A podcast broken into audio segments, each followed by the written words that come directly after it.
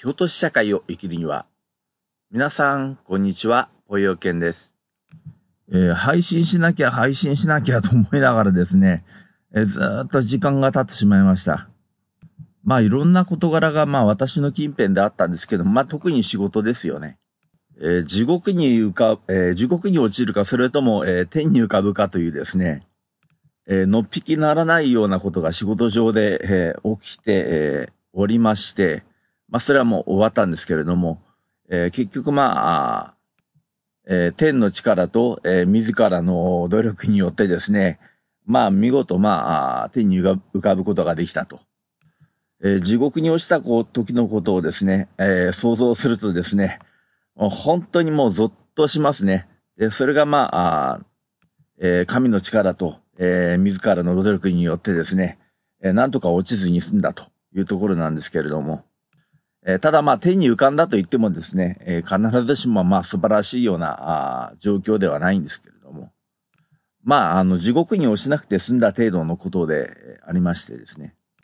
え、今後本当の意味で、えー、天に浮かぶまではですね、え、ちょっとまだまだ努力が必要かなというふうに思います。え、努力と運が必要だなというふうに思います。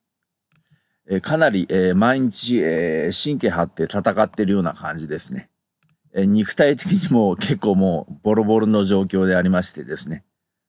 えー、今月の最後の3日間なんていうのはもう、えー、始発で、えー、仕事に行って終電で帰ってくるっていうことを、え3連続でやるっていうですね。え、今流行の、まあ、過労状態ですよね。ただまあ、それを通り抜ければですね、えこれほどひどいことにはならないんですけれども、えー、ただまあ、今年いっぱいはですね、まあいろいろと神経使うんじゃないかなというふうに思います。えー、あとまあその後まあ来年になれば今度雪がどんどんどんどん降ってくるじゃないですか。えー、するとまああの、あの、生活するだけでも大変だと いう状況なんですよね。なんせあの、大雪降るとですね、あの、えー、玄関のドアが開かないんですからね。でですね、えー、まあそういうまあ厳しい状況の中ではあるんですけれども、まあなんとか配信しなきゃいけないなと思ったのはですね、まあ最近ですか、まあここ、えー、2、3年の間だと思うんですけども、せいぜい、あの、精神系というかね、あの、スピリチュアル系の、えー、えー、動画がですね、あの YouTube 上で、えー、よく流れててですね、まあ私もあの動画でも見てないとですね、夜寝れないんで、まあ、いろいろとまあ、それらのそういう系統のですね、え、動画を見たりすることが多いんですけど、多いんですけれども、そういうあの、精神世界系っていうのはもう、あの、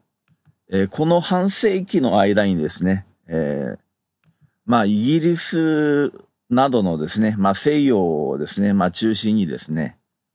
まあ、頻繁に、まあ、その手の本が書かれたりして、で、それがまあ翻訳されて、まあ、日本に伝わるようになってきたのがこの数年という状況なんですけれども、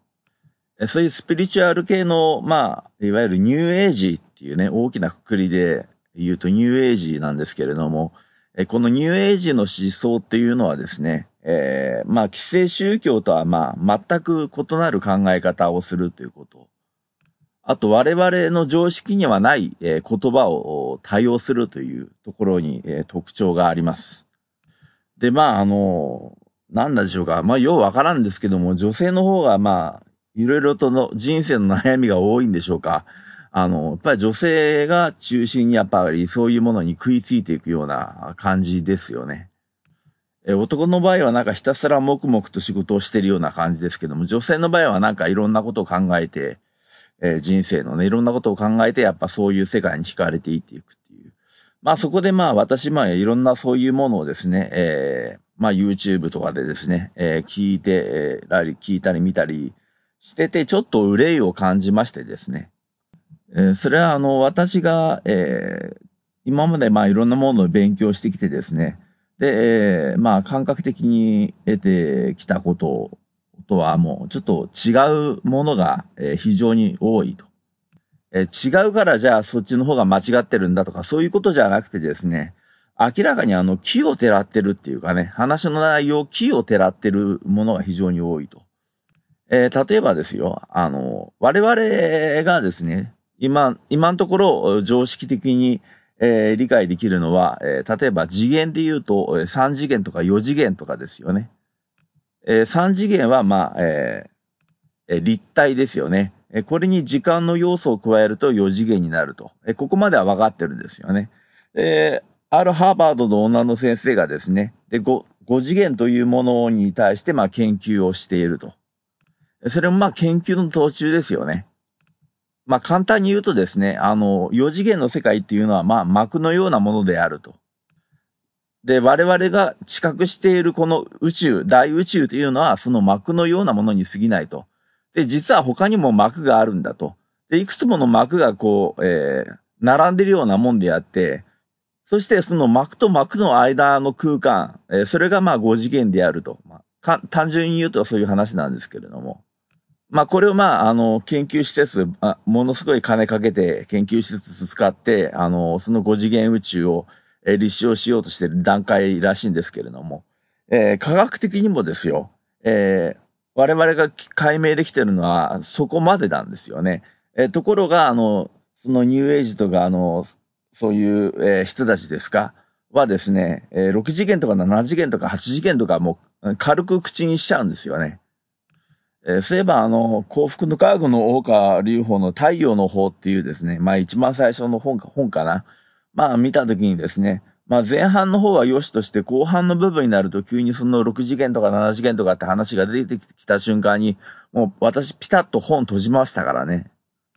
え絶対に誰も分かり得ない話じゃないですか。まあそんなこと言ったら私が普段喋ってるようなことなんかも分かり得ないことなんだけれども、まだあの感覚的に納得しませんか？私の話してるようなことっていうのは。感覚的に、うん、もしかしたらそうかもしれないなって感じるところってないですか？ところが最近のニューエイジとか、ニューエイジとかスピリチュアルとかって話になってくるとですね、もう完全に木をてらってるとしか言いようがないですね。えそういうものが非常に、えー、増えてきてまして、えこれはまあ混乱させてしまうなっていうのがありますね。まあ宗教なんていうのはまあずっと大昔から混乱混乱の連続なんですけれども、えー、さらに混乱させてしまうなっていうね。で、これはちょっとまずいぞと。これ緊急性があるなっていうんでね。まあ、警鐘発するっつうかね。まあ、大げさなんですけれども。まあ、なんか、言っとかなんと、えー、私の気が済まないなと思いましてですね。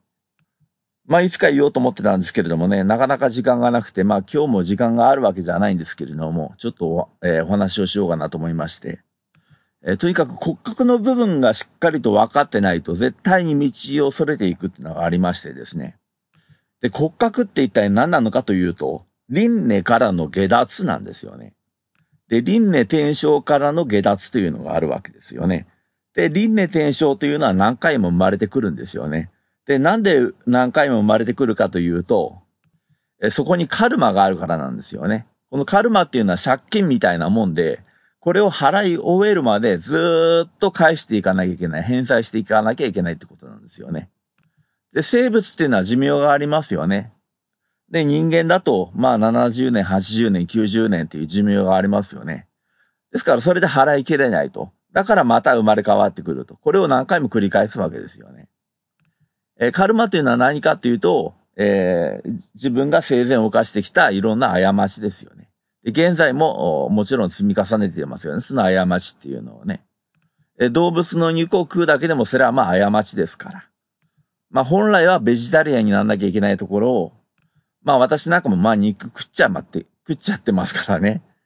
これ人間様だけが偉いわけじゃないでしょ、世の中っていうのは。生命は皆平等なはずですからね。生き物は皆平等なはずですから。ですからこれはまあ、殺をしてるわけですよね。殺しをしてるわけですよね、我々は。食べるということは、誰かに自分の代わりに殺させているわけですから。我々は殺してるんですね、生き物を日々ね。これはもう間違いなくカルマになっていくわけですよね。で、過去もそうやってカルマを積んできて、えー、今もまたカルマを積んでいるわけですよね。で、これを何らかの形で、えー、滅してゼロにしない限り、えー、また生まれてきてしまうということですよね。で、この世に生まれることっていうのはハッピーなことでも愉快なことでも何でもなくて、この世に生まれてくることは苦しみでしかないんですよね。それを仏教では生きる苦しみと書いて、生苦というふうに言うわけですよね。生きることそのものが苦しみであるというふうに、え、お釈迦様も言ってるわけですね。お釈迦様、お釈迦様以前に、え、インドのですね、え、古典的な哲学からずっと言われてることなんですよね。えそれが、まあ、お釈迦様がそれを継承してるだけのことですからね。えですからもう二度と生まれ変わらないというのが最もベストなんですよね。で、修行というのは何なのかというと、そのカルマを滅ぼしていくってことですよね。それはまま、まるであの、山道を登っていてですね、え、山頂に向かっていく、すなわち登山みたいなもんなんですよね。で、登山のこの山頂が、いわゆる下脱というところなんですよね。で、えー、結構難しい言葉とか単語とかですね、こうやって喋っててもちょくちょく出てきます。で、出てくるんで、これに関してはブログを見てください。慶応と社会を生きるには、えー、パート2ですか。それのブログの記事の中にですね、えこの用語に関してはパパパッとね、ええ書き込んでおきますんで、え今何言ったんだってなったらちょっとブログの方を見てもらったらですね、えわかると思います。えとにかく下脱って何なのかというと、輪廻転生がもうなくなるってことですよね。え輪廻転生がなくなるとどうなるかというと、神神様、神様とか仏様とかっていう存在と自分たちが同じくなるってことですよね。で、神様とか仏様というのは一つの存在じゃないんですよね。えヒンドゥー教とかですね、あの、仏教とかの世界では、えー、一神教的な描き方をされることもあるんだけれども、それはあくまでも方便でありまして、実際のところは一体じゃないんですよね。複数あるんですよね。無数なんですよね。今まで下脱を遂げてきた人間っていうのは無数いると。要するに、えー、我々はこれだけね、あの、たくさんの罪を背負って生きていると。えキリスト教でいうところの現在を背負ってるんですね、我々はね。で、それだけの罪を背負っていて、それをチャラにするっていうことは、これはもう生半可な修行じゃないんだけれども、この生半可な修行じゃないものを達成した人間というのが無数にいるわけですよね。これがみんな神様とか仏様とかっていうふうに言われてるんです。だから名前のついていない神様、仏様っていうのももちろんたくさんいるわけですよね。えー、その神様とか仏様とかっていうものがもう無数に集まっている、その神様、仏様の集合体というか、その集団というものをブラフマンという言い方をするわけですね。ブラフマンという言い方をするんですね。このブラフマンというのはあくまでも神様、仏様の集合体なんだけれども、これを象徴してブラフマーという神様として、えー、言うこともあります。で、えー、仏教ではですね、まあ、仏教っていうか密教ですね。密教では、えー、大日如来という言い方しますよね。で、大乗仏教では、えー、ルシャナ仏という言い方をしますよね。これは、あの、あくまでもこの、えー、ブラフマンを象徴しているということですよね。神様、仏様を、えー、一つの仏として象徴して描い描くと、えー、ルシャナ仏とか、えー、大日如来とかというふうに、えー、言ってるだけのことでありまして、まあ、要するに、あの、たくさんの神様、仏様の集合体であるということなんですよね。じゃあ、どうすればこのカルマっていうものをですね、えチャラにできるのかって話ですけれども、え、まず、え、苦しむってことですよね。苦しみを受けると。苦しみを受ければ苦しみを受けた分だけはチャラになるんですよね。だ我々生きてればいろんな苦しみが、あ次々と降りかかってくると。なんで次々と降りかかってくるんだろうっていうふうに思うわけですよね。え、年取ったら年取ったでまたあの苦しみが来るわけでしょう。えー、60歳で厄年っていうのが、多分あの、神社本町あたりで言ってる、この厄年の上限なんですけれども、60歳超えても役があると。あの、役があるんじゃないかと思わせるような出来事がもう次々とあるんですね。それがもう若い時を超えてですね、もっと苦しいことが、あの、老人になってからたくさん出てくるわけですよ。まあ、例えばですよ、まあ、あの、えー、尿意もないのに正面が漏れちゃうとかね。えー、尿意もないのに正面が漏れちゃうとかって、これはまあ大変ですよね。えー、ちょっと人前に出れない恥ずかしさですよね。えー、こういうことがまあ頻繁に起こるわけですよね。えもちろんいろんな病気も、え出てきますよね。で、えこうやっていろんな苦しみが次から次へと死ぬまで起こってくるっていうのが、これがまあ、人生なんですよね。で、この苦悩をですね、え受けていくということによって、えその分、えカルマが消えていくってことですよね。で、え神様仏様っていうのは、えじゃあだから苦しめよとは言ってないわけですよ。えー、神様仏様っていうのは慈悲がありますから、慈悲というものがありますから、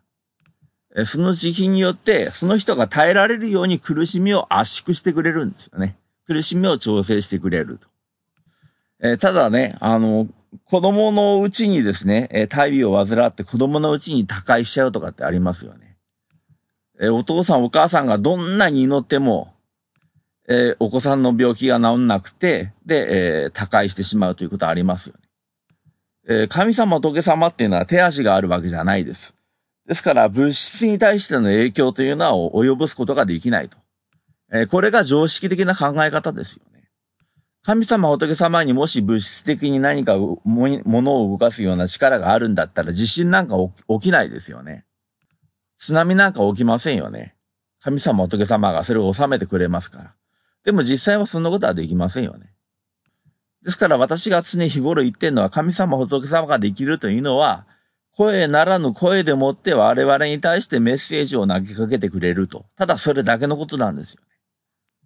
えー、右の道に行ったら危険だよ、左の道に行きなさいと。そのまま前に行って行ったら、あの、危険だよと。えー、そのまま立ち止まりなさいと。で、後ろ振り、えー、向いて、あの、元来た道を帰りなさいみたいな、そういうようなことをですね、神様の仏様というのは我々に対して声ならぬ声でもってメッセージを投げかけてくると。そういう存在に過ぎないわけですよね。で、それに対して病気というものは何かって、病気は物質ですよね。ですから神様仏様が、えー、一生懸命、あの、我々が信仰したところで、病気の力があまりにも強ければ、神様仏様でもどうしようもないんですよね。薬師によらいくら拝んでも、これどうしようもないんですよ。せめて痛みを軽くとかっていうふうに思うかもしれないけども、やっぱり痛みを感じるのも物質ね、物理的に我々は感じるんですよね。痛みっていうのはね。物理的に痛みが発生してるわけですから。ですからこれはもう神様仏様でもどうしようもないと。だからダンマスマのような痛み苦しみも、いくら祈ってもなかなか治らないっていうね、この言えないと。この痛みが言えないということはいくらでもあるわけですよ。もちろん神様仏様はずっとそのまま長生きしてほしいというふうに思ってるわけなんですよね。で、生きてる間に、えー、下脱をすると。これを、あの、促進成仏って言い方を、えー、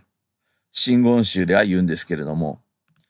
えー、真言密教ですね。真言密教では言うんですけれども、えー、できれば促進成仏をしていただきたいというふうに思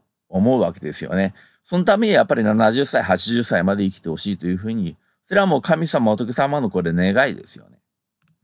だからできれば、あの、病気をしてもですね、病気を、が軽く済んでですね、で、えー、できればその病気が、あ治って、で、えー、長く生きてほしいというのは神様、仏様の願いなんだけれども、それが叶わない場合もあると。それは何かというと、病気の原因というものがカルマだけで起こるわけじゃないからなんですよね。え例えば、あの、エボラ出血熱みたいな、そういう感染症に感染してしまったと。こういう場合もありますよね。これはカルマで起こってるわけじゃないんですよね。外的要因によっても人間というのは不幸になるんですよね。カルマによってだけ我々は不幸になるわけじゃなくて、外的要因によって我々は不幸になることがある。例えば道を歩いている時にブスッと誰かから通り魔によってですね、えー、刺されることも考えられるわけですよね。これはカルマによってそれを招いたとは限らないんですよね。外的要因によってたまたま誰でもよかったという原因で刺される場合もあるんですよね。病気もこれと同じことなんです。えー、例えば赤ん坊が母体にいる間にお母さんがですね、えー、何らかのあの、病気にかかったとか、えー、あるいはですね、えなんか普段から食べているこの食べ方に何か問題があったとか、えそういうことによってですね、えー、病気になるということですよね。まあそうなるとせいぜい神様、仏様にできるのはそのお父さんお母さんに対して、あ、今いる、あの、今かかってる医者は、あの、やぶ医者だから病院変わりなさいっていうメッセージを送るとかね。だから信仰が強ければそのメッセージをキャッチして神、あの、お父さんお母さん、この病院ちょっとやばいんじゃないかな、ちょっと転院させようか、みたいな話ですよね。そういうインスピレーションが湧くってことですよね。まあ、これがご利益ですよね。ちょっと話ずれましたけれどもですね。えとにかく苦しみを受ければ、えその分カルマはなくなっていくということですね。あと、それから、あと、良いことをすれば、その分カルマもなくなってきますね。良いことをすれば、えー、その分のカルマは消えていくということですよね。で、良いことの良いことの最善の良いことっていうのは何かというとですね、え、だるまを広めるってことですね。だるまというのは何かって法律の法と書いてだるまと言うんですけれども、それは何かというと、えー、今私がこうして話しているような内容ですよね。これを人にも語るということですね。えー、これが最もですね、えー、善、善の善たる、えー、修行であるというふうに言われているんですよ。え、例えば、あの横断歩道ですよ、え重い荷物をですね、え持っているおばあさんに声かけて、あ、その荷物持ってあげましょうか、なんていう、え局面なんかなかなか我々は、ええ言い合わせることなんかできないわけでしょう。えでも、えだるまを広めるっていうのは、これは実は、え簡単なことですよね。え聞いてくれる人間を探すってことがまず難しいかもしれないけれども。今こういうインターネットもありますんでね。まあ私みたいな感じでやることもできるわけでしょ、誰でもね。で、もう一つは信仰なんですよね。まあ、神様、仏様っていうのは我々を信、あの、下脱させようと思って手を伸ばしてるんですよね、上からね。ファイト一発みたいなこういうね、CM もありましたけれども、あの上からぐーっと手、手を伸ばして我々に対して手を伸ばしてるんですよね。この手をがっちり握って引き上げてもらうって、これが信仰ですよね。これによって我々は、最終的にカルマを、えー、脱ぎ捨てて下脱することができるということなんですよね。で、この最後のこの信仰というところがあるんだけれども、えこの信仰を形にしたときにですね、いわゆるマントラというものを唱えてみたり、あるいは瞑想したりというのがあるわけでしょう。え、大体あの、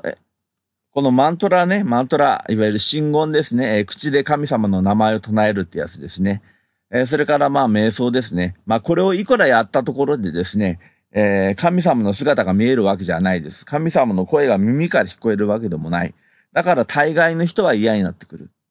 でも嫌になってくるけれども、見えないからこそ、信仰と言えるんですよね。見えちゃったら、神様の声が聞こえて、はい、私神様でーすっていう声が聞こえちゃったら、これはもう信仰にならないんですよね。信ずるんですよ。これが信仰なんですよ。証拠がない。だから信じる。これが信仰なんですよね。神様仏様の姿がはっきりと知覚してしまったら、これはもう信仰でも何でもないんですよね。え例えばあなたの親友が、えー、例えば逮捕されてしまったと。で、えー、拘禁されてしまったと。でもあなたは親友であって、子供の頃から、えー、面識があって、で、付き合いがあって、で、こいつがこんな悪いことをすることがない、するわけがないと。なんだかよく知らない、なんか、物証的なものはあるんだけれども、どうもその物証ってのもうさんくさいと。これは冤罪じゃないかと。それを、だからあなたはその親友を信じると。で親友を信じて信じてずっと10年ぐらい信じ続けると。そこで、再審をして、で、実はこれは無罪であったということになって、その友人が出てきたときに、その友人は、あなたに対してものすごい感謝しますよね。これは何かって言ったら、証拠がないと。無罪である証拠もないわけですよね。それであるのにもかかわらず信じてくれたと。無罪だということをきっちりと明かすだけの、要するに、えー、はっきりとした、えー、あのーアリバイがないとかね、そういうような状況であったと。誰がどう見ても疑われるような状況証拠であったと。それでも変わらず、あなたはその友人のことを信じたら、その友人はものすごく感謝するでしょう。これは信仰においても言えることなんです。神様仏様の姿が見えない。それでもあなたは神様仏様を信じ続けたということが大事なんです。これによって苦毒があるということなんですよ。苦毒は何かというと、あなたをカルマの連鎖、カルマじゃないや、輪廻の連鎖から救ってくれるということなんです。どんなに苦しんでも、どんなに善行を尽くしても、最後は神様仏様が力いっぱい引っ張り上げないと崖の上には登れないんです。で、えー、人生は、まあ、あのー、心配事の連続ですから、えー、いわゆる、えー、マントラを唱えたり、瞑想したりしても、心配事が次から次へと頭に浮かんできてですね、えー、どうもスッキリとした感覚がしない。これは当たり前のことです。でも何回かに一遍はですね、高コス感っていうか、そういうものを得ることができると思います。え、慣れてくればの話ですけどもね。なんか、ふわーっと、なんだこれ気持ちいいなーっていうかね、あの、大自然を歩いてる時に、あの、澄み切った風がふわーっと通り抜けるような、そんな感覚ですね。こういうものを感じることができるってことですよね。えー、それからですね、えー、バラモン教がですね、えー、ヒンドゥー教に変わった瞬間、えー、少女仏教が大乗仏教に変わった瞬間に、えー、これ共通して見られることなんですけども、バラモン教というのは古代のインドの宗教なんですけども、これがヒンドゥー教というものに変わった瞬間。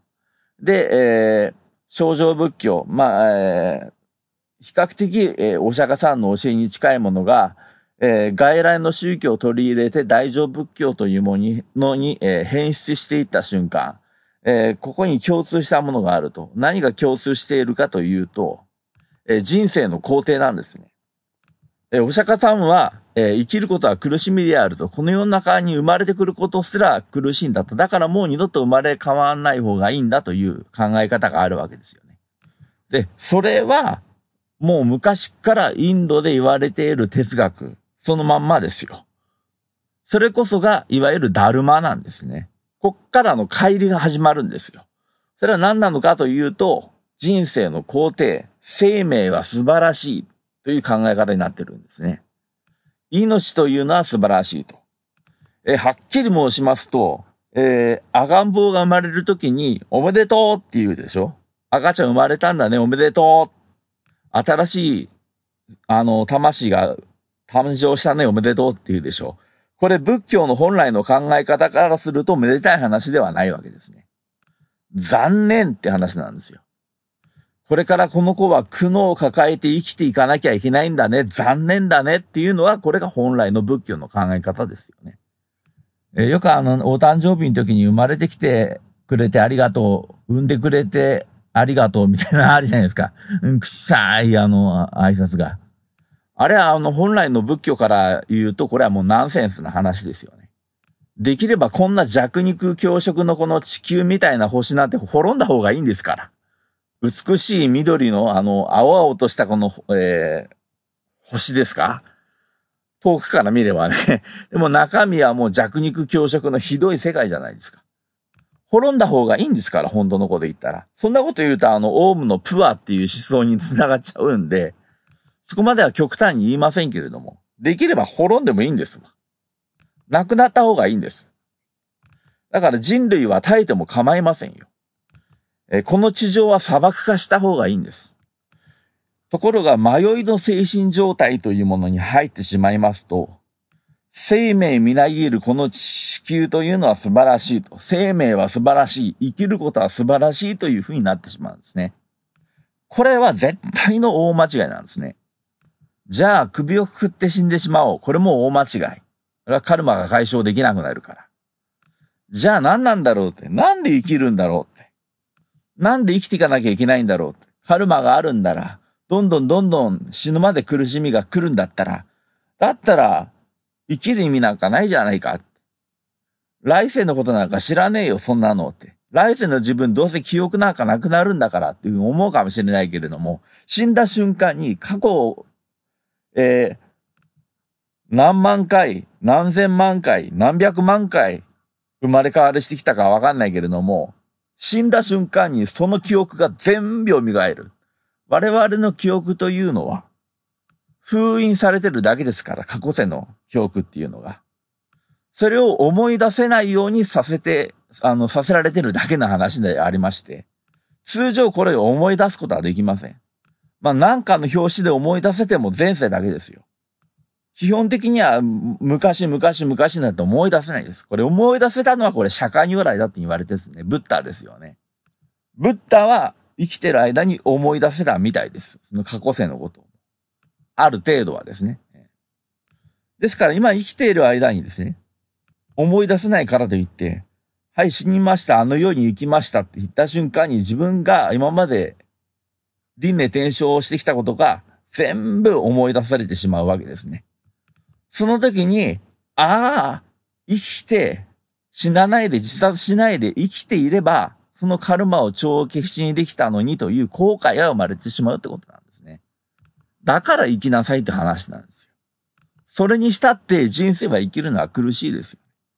だから私はこう言うんです。小石を拾いなさい。美しい小石を拾って歩きなさいと。えー、幼いあの小さな小学生の女の子を思い浮かべてください。あの、小学校低学年ぐらいの赤いランドセルを背負った、えー、そういう女の子。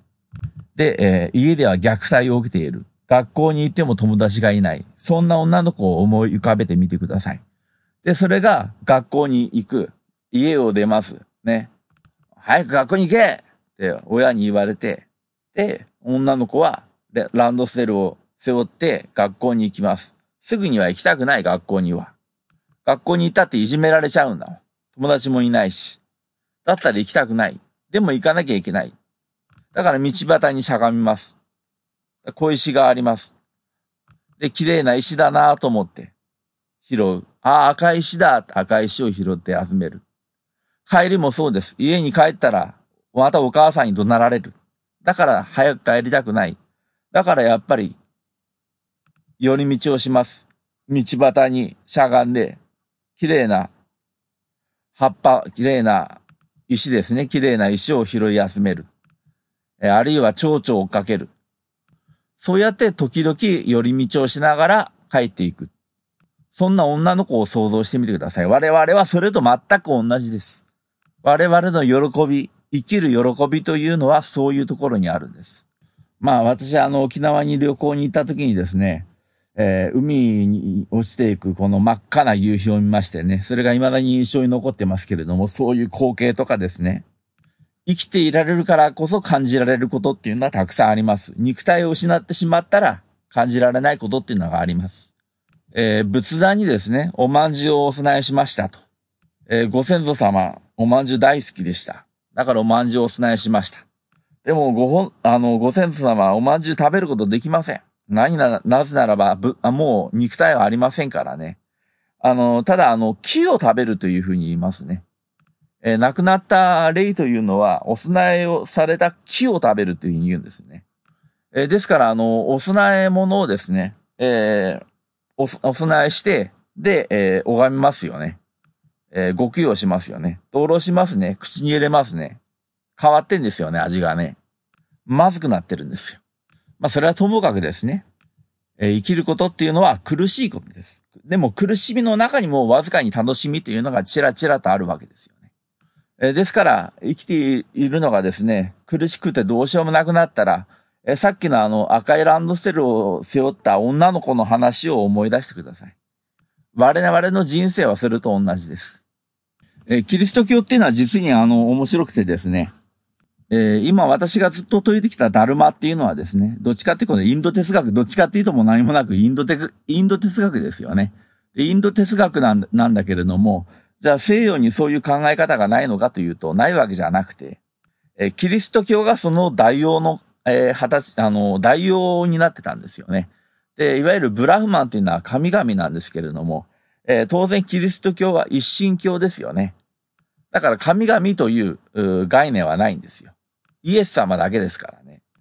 でも、そのイエス様が、えユダヤ教でいうところの、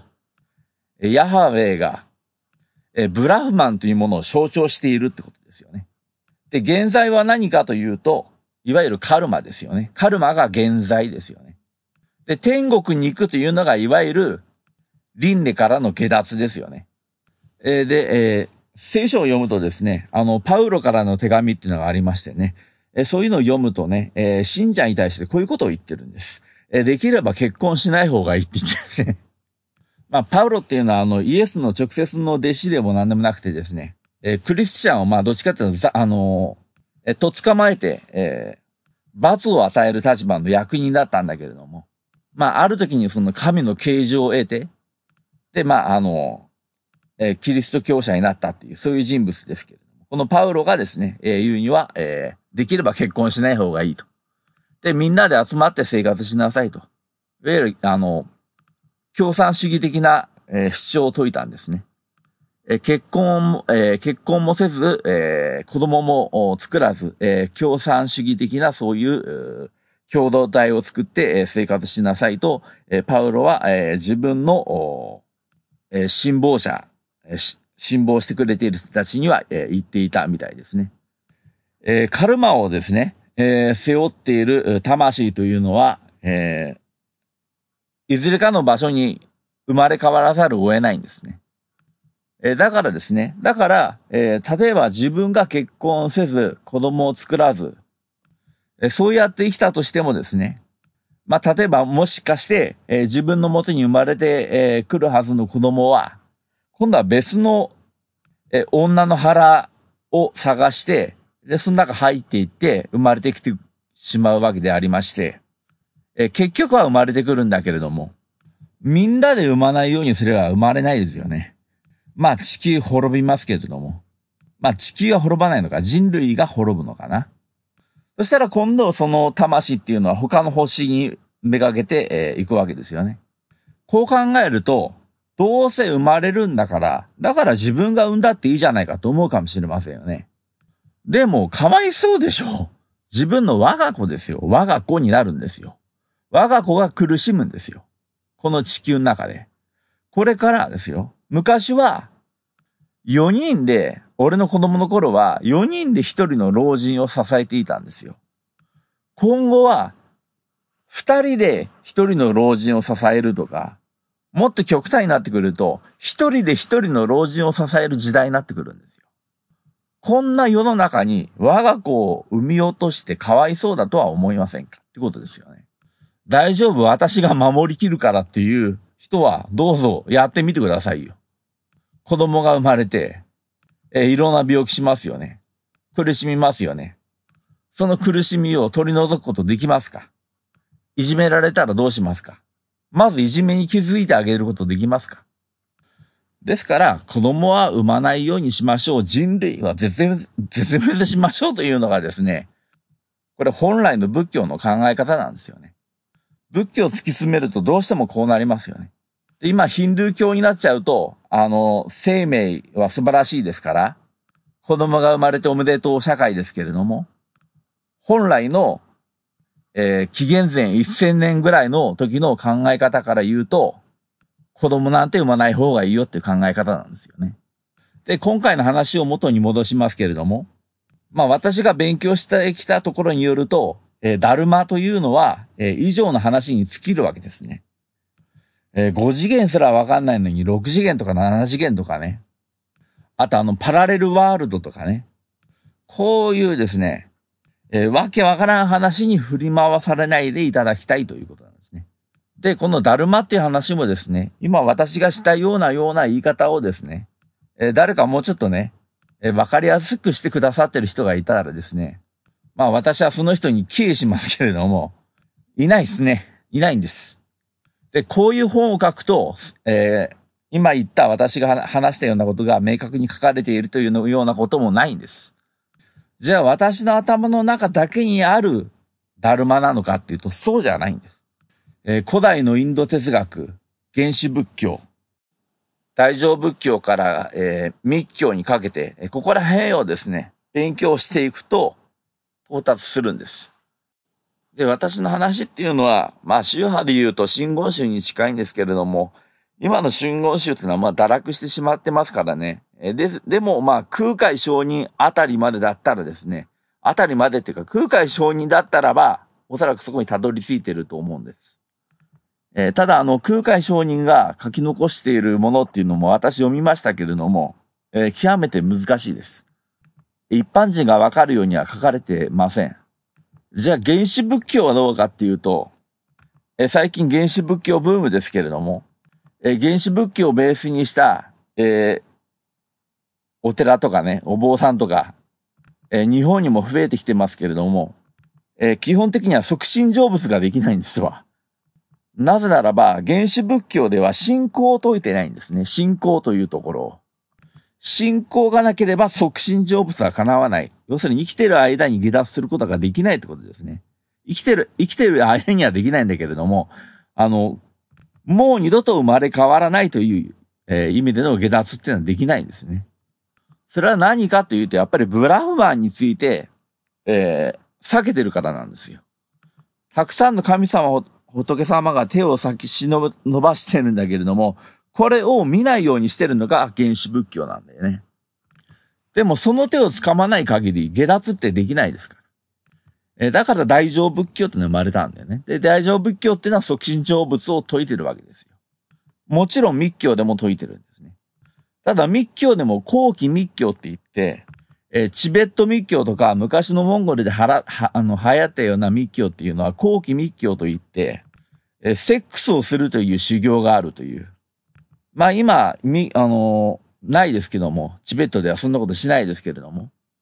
えー、だからあの、インドで密教が滅んだんですね。密教が、まあ、すべて、えー、中国、中国じゃない、インドの仏教っていうのは密教化しましたから、その密教が堕落したことによって、えー、完全に、えー、見放されて、で、えー、イスラム教に攻め込まれて、あと地域地域に土着的に残っていたヒンドゥー教というのが残ったんですよね。これがインドの宗教史ですよね。セックスっていうのは要するに命を生み出す行為ですから、ですからこれ当然仏教が否定されるんですよね。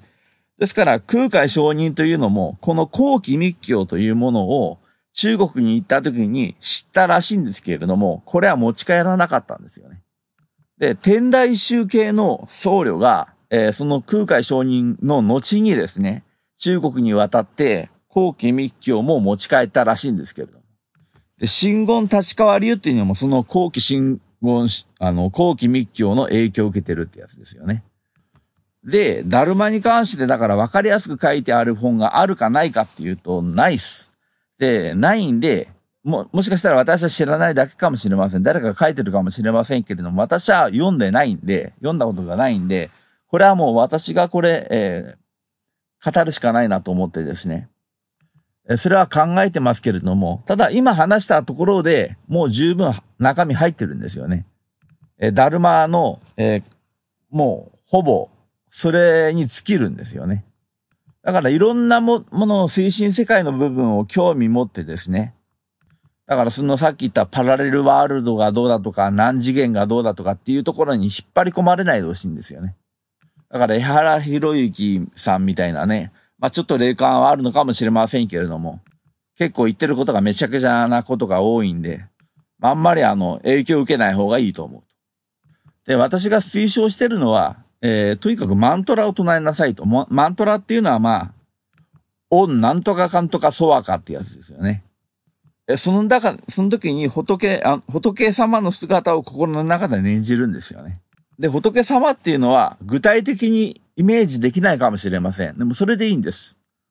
えっ、ー、と、わざわざあの、写真をどっかからコピーしてきて貼っ付けたりしなくていいですから。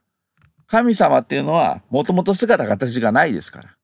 えー、ただ、えー、白い光を放っているんですね。これが崇高なり、最もあの波動の高い時の、えー、色なんですね。え金色っていうのは何かって言ったら、私はここにいますよという、なんていうかアピールみたいなね。え神様の力を象徴している色なんだけれども、本来の神様仏様っていうのは真っ白けけなんですね。だから、え遠くにある、なんか人物的な形をしているものから、真っ白い光を発散しているものを想像すればいいんですね。そういうものを想像しながら、マントラを唱えると。これを日々やるってこと。あと日常の中でほんの少しの楽しいことを拾い集めていくってことですよね。それが、いわゆる赤いリックサックの女の子の話です。ただこれだけ考えて生きていけばいいと思います。それからさっき言った病気とか災害とか避けられないこともあります。それは受け入れてください。で、我々はそうやって生きるしかないんです。えー、また道に迷ったら、えー、私のこの音声を聞いてください。え、またいずれ、え、話すこともあると思います。え、ということで、え以上、え今日はこの辺にしたいと思います。お聞きいただきましてありがとうございました。えそれではまた次回。